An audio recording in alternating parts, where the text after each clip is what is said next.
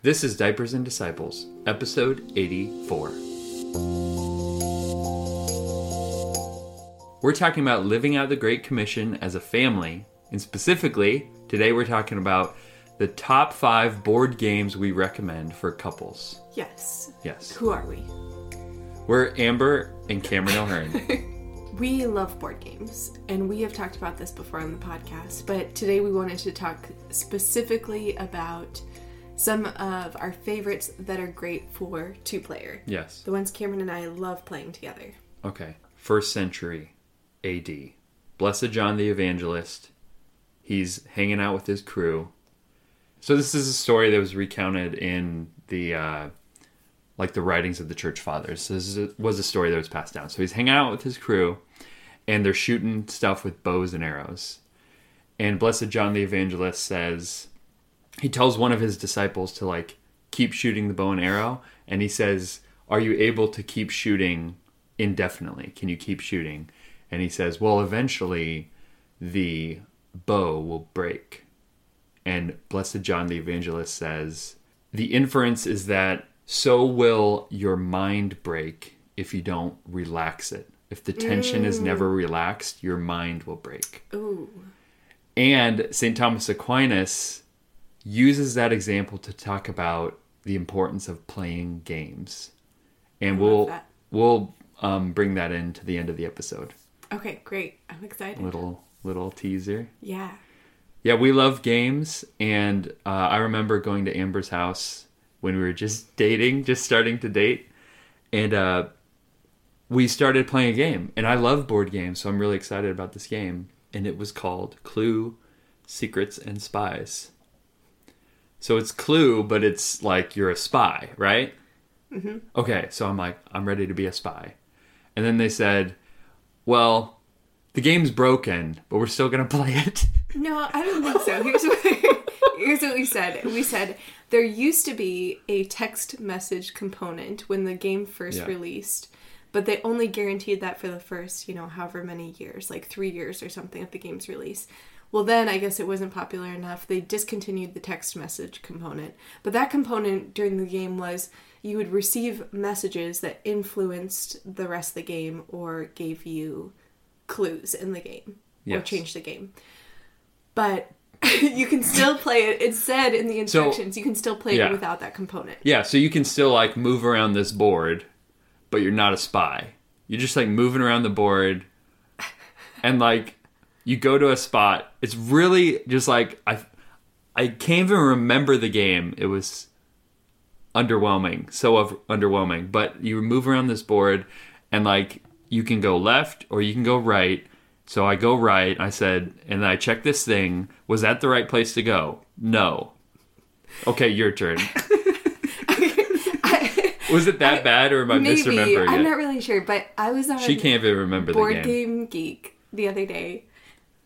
When we were talking about this. For Board Game Geek. It's a website. And I was reading about Clue, Secrets, and Spies, and this guy wrote this review, and after I read it, I was like, is this Cam? Because the guy was like, my wife loves this game, and I have no idea why she enjoys it so much, but for that reason, he was giving it, top rating. Oh, really? For that reason? Oh, it's so funny. So you wouldn't have been. You would have been this is so. I played it out of sheer love, just dry charity for my love of Amber and her family. I will play this game. But it did not feel like a fun game. Mm-hmm. But there was another time at your parents' house where we played a game called Careers. And this is a family favorite game in my family. Yeah. One time we had first moved to a place and we bought this board game because we were new to the area, and we played it so many times that within the course of, 2 weeks or something, we had gone through all the little score sheets because we loved it so much. Yeah, that's when you know you really love a game. There's a few games we have where we basically, our score sheets are scrap pieces of paper. Right. We played it so much. Right. So it's called Careers. Yep. So I'm not going to say anything bad about Careers because you guys love it so much, and it's a pretty good game. There's this one time, so it's my, I think it was my first... or second night, because we're visiting your family. We just started dating. We're playing, and I got this card and played this card that said something like, you've met the love of your life and you got married. And so I played the card sheepishly, and I did not make eye contact with Amber or her dad. I was just like, I met the love of my life and I married her. Your turn. And then a couple turns later, you got the same card and you played it. Mm-hmm. And I still did not make eye contact with you, but I knew it. That was the moment I knew. I don't remember that, but you remember it so clearly. Yeah, it definitely happened. Okay. All right, we're going to go through our top 5 board games. And I think we put these in a specific order. And here's why I did it this way. Here's why I think we did it this way. Okay.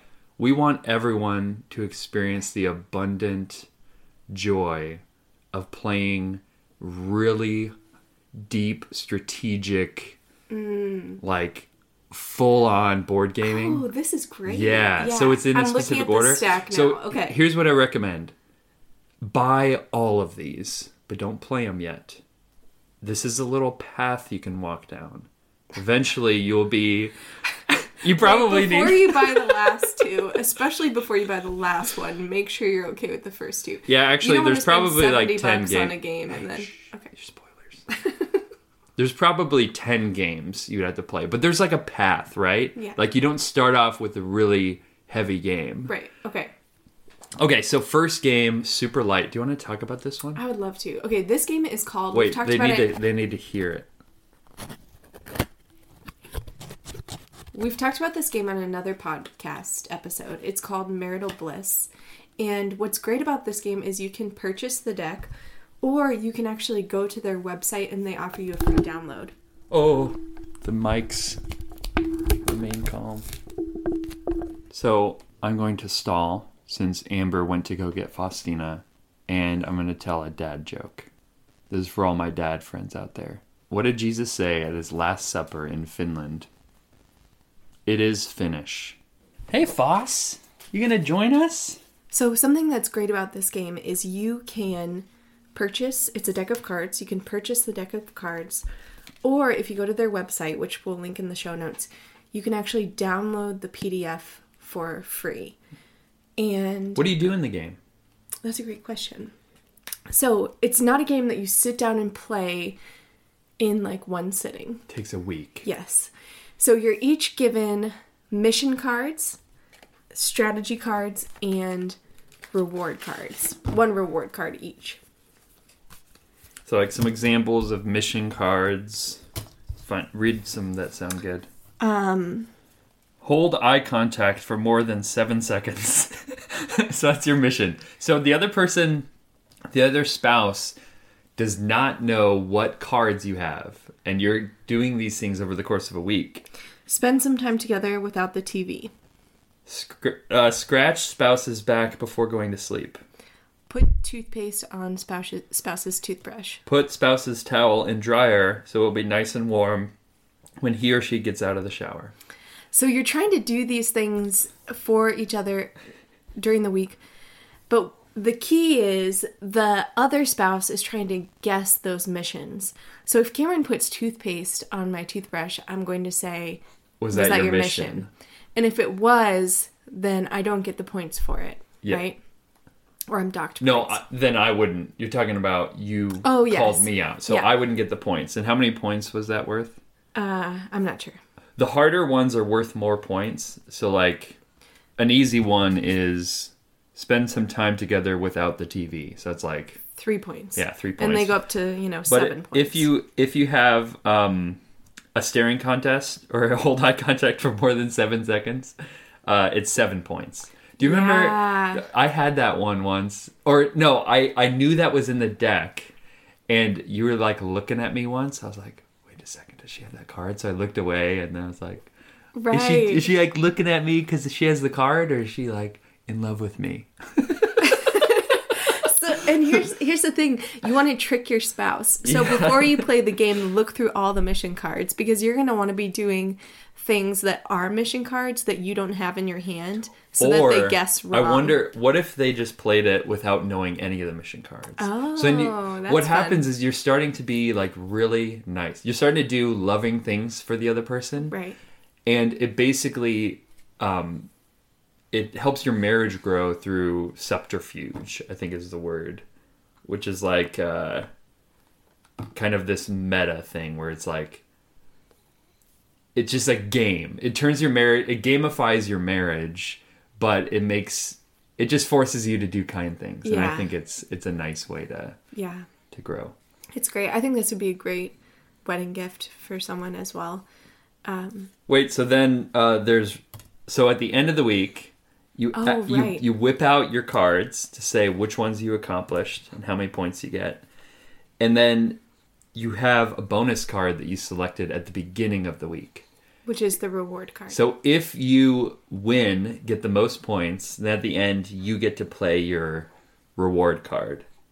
So one of them is 4 hours to do whatever the heck you want. Or a relaxing or sensual, your choice, full body massage.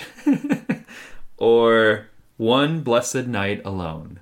Mm-hmm. So like these are rewards where it's going to create a lot of anticipation and tension. And like, I really want to win this week.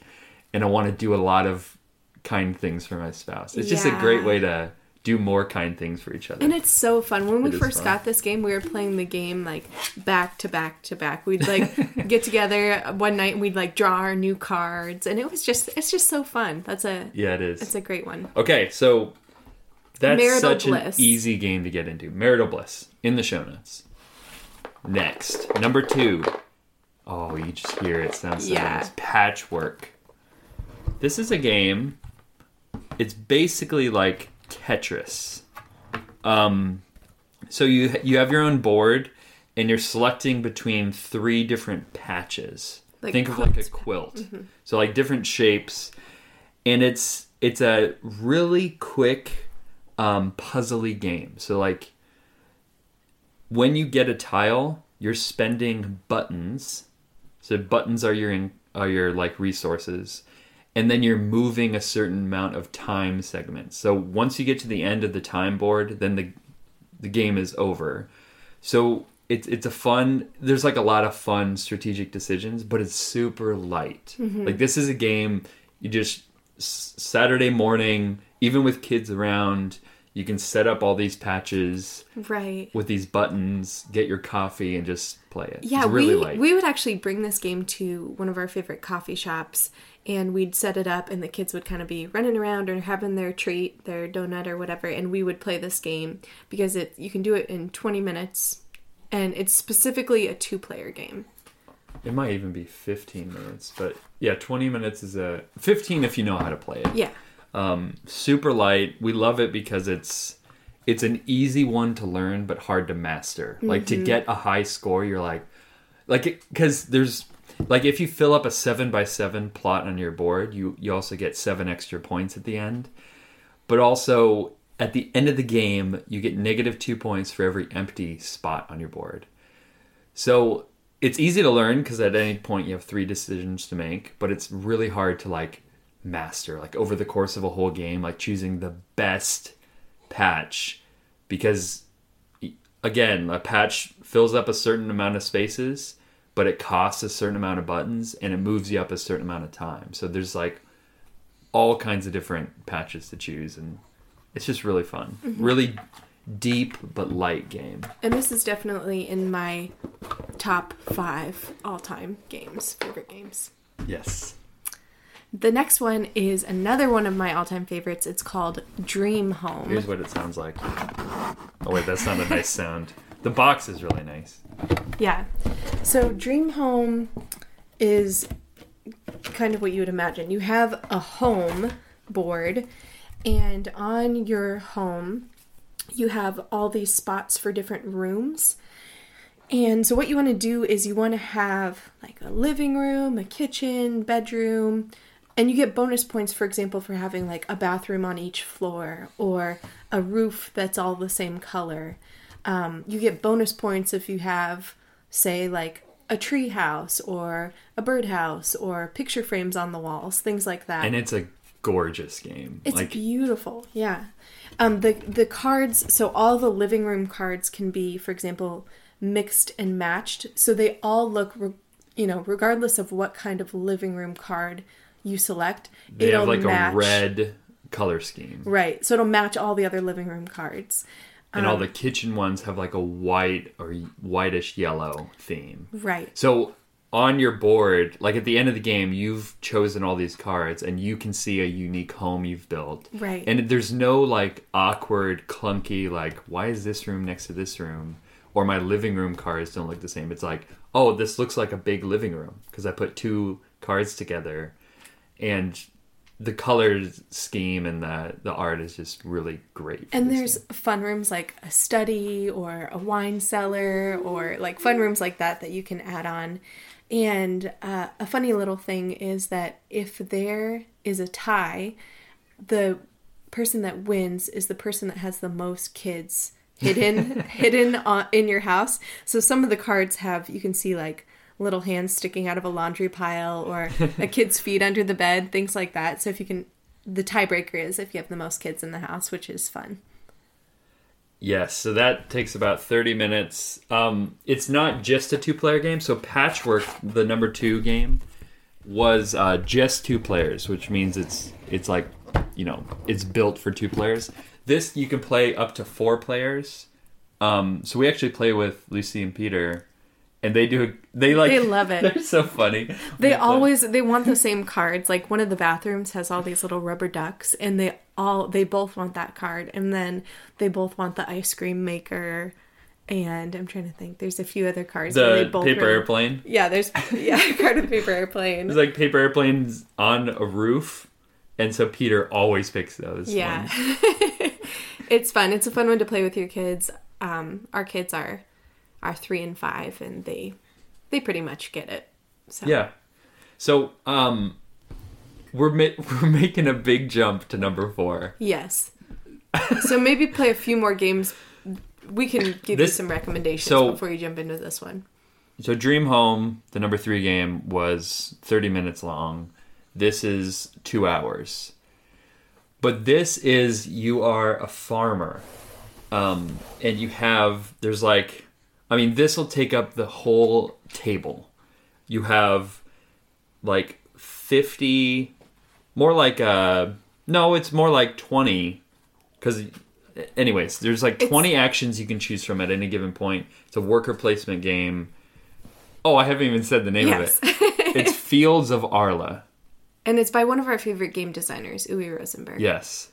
And it's, unless you get the expansion, it's only for 2 players.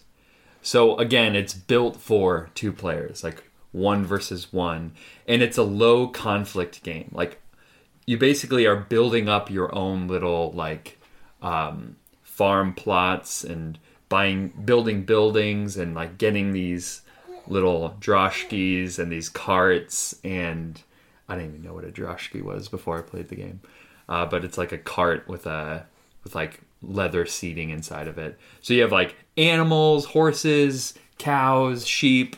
You have all these resources you're managing.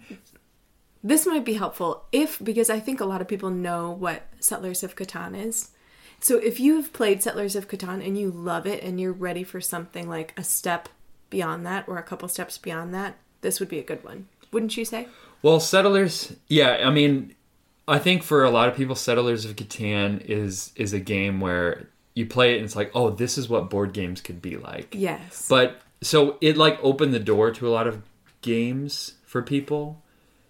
But so many games have surpassed Settlers of Catan that it's almost like, you're grateful that Settlers existed, but when you have games like this, you don't want to play Settlers. Right. I think it's helpful to mention it because most people probably aren't familiar with this game, but a lot of people listening probably are familiar with Catan. Yeah, so like resource management or like building buildings, kind of like area control a little bit. It's similar in those ways. The main thrust of this game is worker placement. Mm-hmm. So at any given point, you have like 15 actions to choose from, and you have 4 workers in a round. So you're choosing like, oh my gosh, do I want to get like this cow and a leather, or do I want to build a building, or like get another vehicle? Because if I get another vehicle, I can like trade and add more like tiles to my travel board. It's just like, oh, it feels like a sandbox of possibilities, right? But it's a lovely strategic, sprawling, beautiful two-player game. This is a game. It's gorgeous. Yeah, this is a game you'd play after the kids go to bed or when you're on a date night, because it's not something you can play. You really can't get it to the table very often. But yeah, I think the main thing is like low conflict, right? The theme is nice because you're a farmer with a family. I love the theme. Yeah, great. So they have like little animal pieces. I mean, people aren't even familiar that some games like you have little animal pieces, like little cows and sheep. Right. So it's a lovely design. Yeah. So that's next level. Fields of Arla. Fields of Arla, number 4.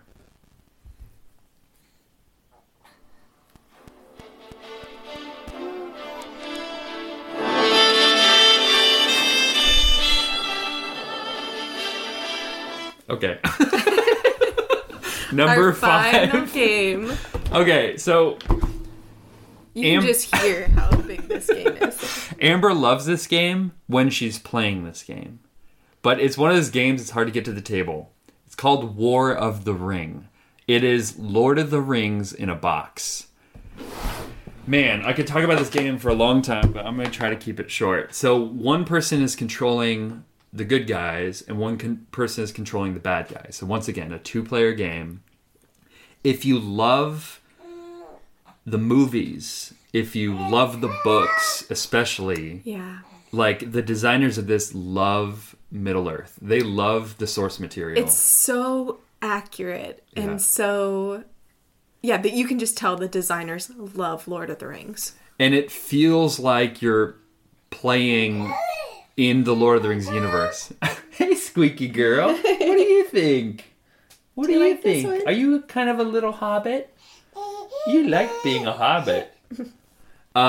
So a few things I love about this game are the asymmetry. So like the free peoples, the good guys, they feel very weak. And like they only have a certain amount of time before they're destroyed.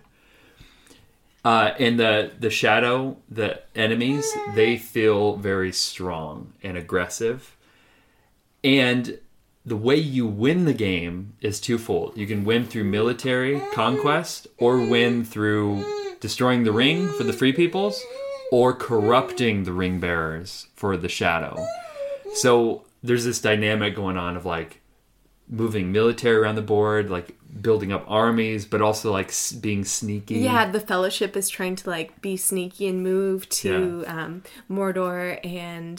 there's like opportunities to like separate the Fellowship. And what's interesting is the game can play out different than the books.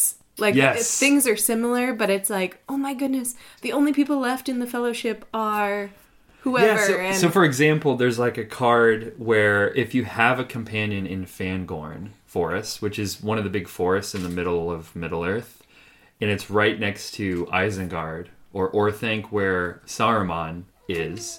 And if you remember in the Two Towers, they had that big battle of the Ents, the trees, coming over and destroying Saruman. So the card is like, okay, if you have a companion in Fangorn, like you can roll these dice, and based on how well you roll, you can defeat enemies in Orthanc. And if there's no enemies left, Saruman gets killed as well. But it doesn't have to be Merry or Pippin in Fangorn. Yeah. Or Gandalf. Like, it could be Legolas. So, it feels like the Lord of the Rings, but you have the freedom to, like, make your own story. Right. The cards, as you're reading the cards, you'll realize the different plot points of the books. Yeah. But then it's neat to see how it actually plays out. Yeah. Like, a battle that maybe seemed smaller in the books might be the end of the game. Yeah. In the game. Like, it could be the final battle happens in the Shire. Right. It's like, whoa, that's a crazy idea. Or, like, Gandalf the White is holding down in, like, Erebor. Like, in the mountains where the Hobbit films took place. The other cool thing about the game, the way the game works, is you roll all these dice. And, again, the shadow player has more dice than the free people's. So, again, he feels stronger, but the dice are your actions. So there's a luck thing where you're rolling these dice. Our alarm is going off. And Foss is fussy, and we're blowing our noses. You roll these dice, and there's some luck there, but then you get to allocate those dice. So when it's your turn, you do one of those dice as an action. And there's, like, 3 different ways you can use any of the dice. So it's just highly strategic. There's luck, so there's excitement, like the dice rolling. So it's not like always the best player is going to win, but I'd say most of the time the best, smartest player is going to win. And it's funny because you wouldn't guess this, but Amber loves playing the Shadow. And I love playing the Free Peoples because I feel like sneaky and clever. And Amber just likes dominating me or something, but she loves playing this domineering shadow army. We should, like, what I want to do with War of the Ring is, I could talk about this game forever. So, like, I wish I could talk more, but we just got to move on. Maybe we'll do, like, a live stream of playing it or something. That'd be fun. So I hope this episode was enjoyable. We've received emails from people who were curious. They know we like board games. And just friends of ours are like, hey, do you know any board games for, like, me and my husband or whatever? Right. So we just thought it'd be fun to do an episode like this, a little different, a little lighter. And I want to end with Aquinas. Yes. So, well, let me ask you this. This has nothing to do with Aquinas, but it's kind of cool. Oldest board game, how old do you think it was? Oh, like, we've discovered. Chess, of course, is, like, probably the oldest, but, like, at what time period have we, like, the oldest? I have no idea. 26th century BC. Wow. Before Abraham lived. Oh, my God. So it's like Noah gets off the ark, and, like, they start, you know, colonizing, and then it's, like, they invent board games. It could have gone on before then, but board games have been around. There's a reason why they've stuck around. Right. So Aquinas, this is actually in the Summa Theologica, like his magnum opus. He says, just as man needs bodily rest for the body's refreshment, because he cannot always be at work, so too is it with the soul. When he goes beyond his measure in certain work, he is oppressed and becomes weary. The remedy for weariness of soul consists in the application of some pleasure by slackening the tension of the reason's study. So it's like you're working hard all day, or you're studying, like you're in school, and the kids are, like, bombarding you with questions, and your mind is weary. Kind of like that bow and arrow at the beginning of the episode. It's, like, ready to break. He says it is necessary at times to make use of words or deeds, so games, wherein nothing further is sought than the soul's delight. So there's no objective except delight. It's like, let's delight in something. So it gives rest to the soul. And then he quotes Aristotle. And he quoted Augustine. So he's, like, quoting Augustine, quoting Aristotle. Aristotle said, in the intercourse of this life, there is a kind of rest that is associated with games. Mm. Love it. Love it. Let's pray. Father, Son, Holy Spirit. Amen.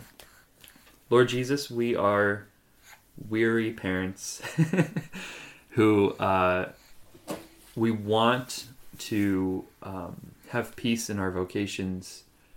We want to find rest. We also want to grow in love with our spouse, but we're too tired and too busy. I pray you can give us the rest and peace we need to do your will tomorrow. Help us be clever with our time together at the end of our long days so we can be refreshed rejuvenated. Help us find recreation and peace for our souls tonight, today. We can serve you better tomorrow. In your name we pray. Amen. Amen.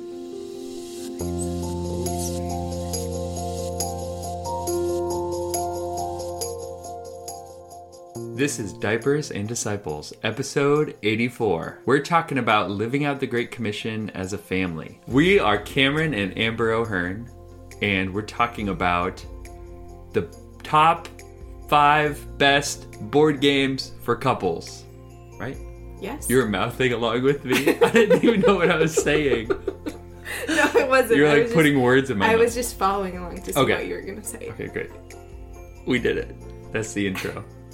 Do you want to redo it? Do you feel good? Okay, let's redo it. You feel a little nervous. You look a little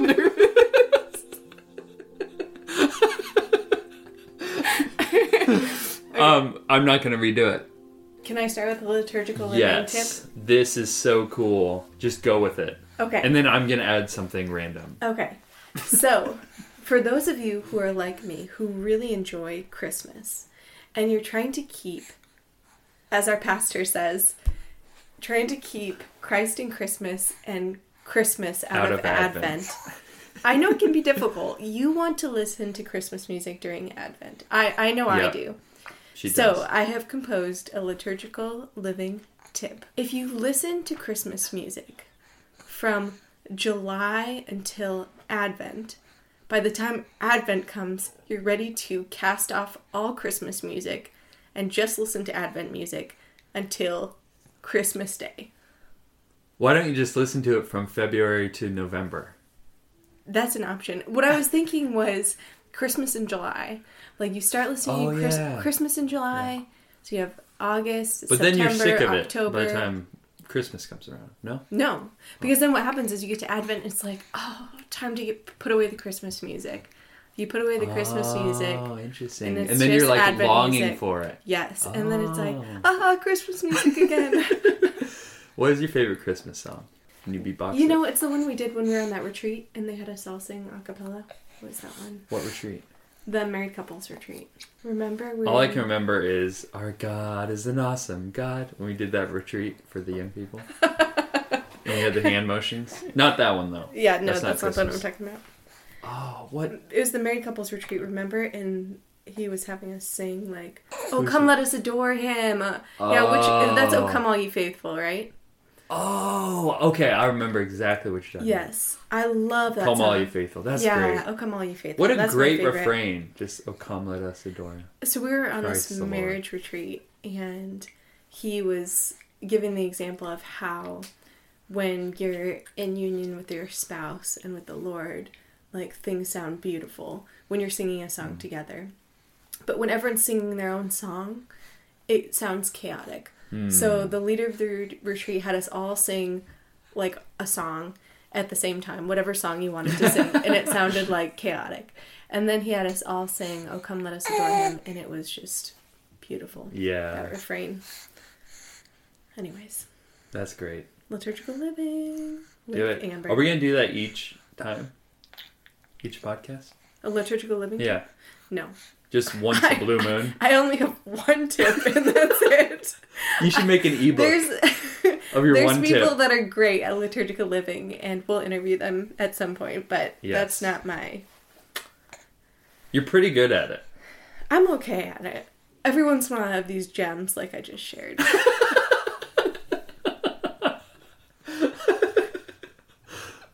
It is good advice. I can just picture you, like, thinking about doing a tip, and you're like, "This is a gem. Can't wait to share this. People are going to love this." Okay, because here's the thing. You're in October. We're in October now, and it feels like, the weather's getting colder. I just want to listen to Christmas music. Do it.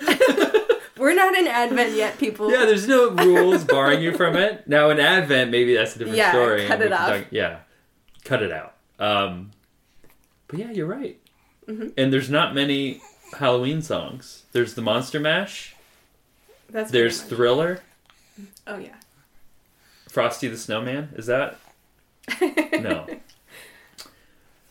Okay, Foss. Let's sign off. This was a great epilogue. That's it. Should we go nurse you? You know what I mean.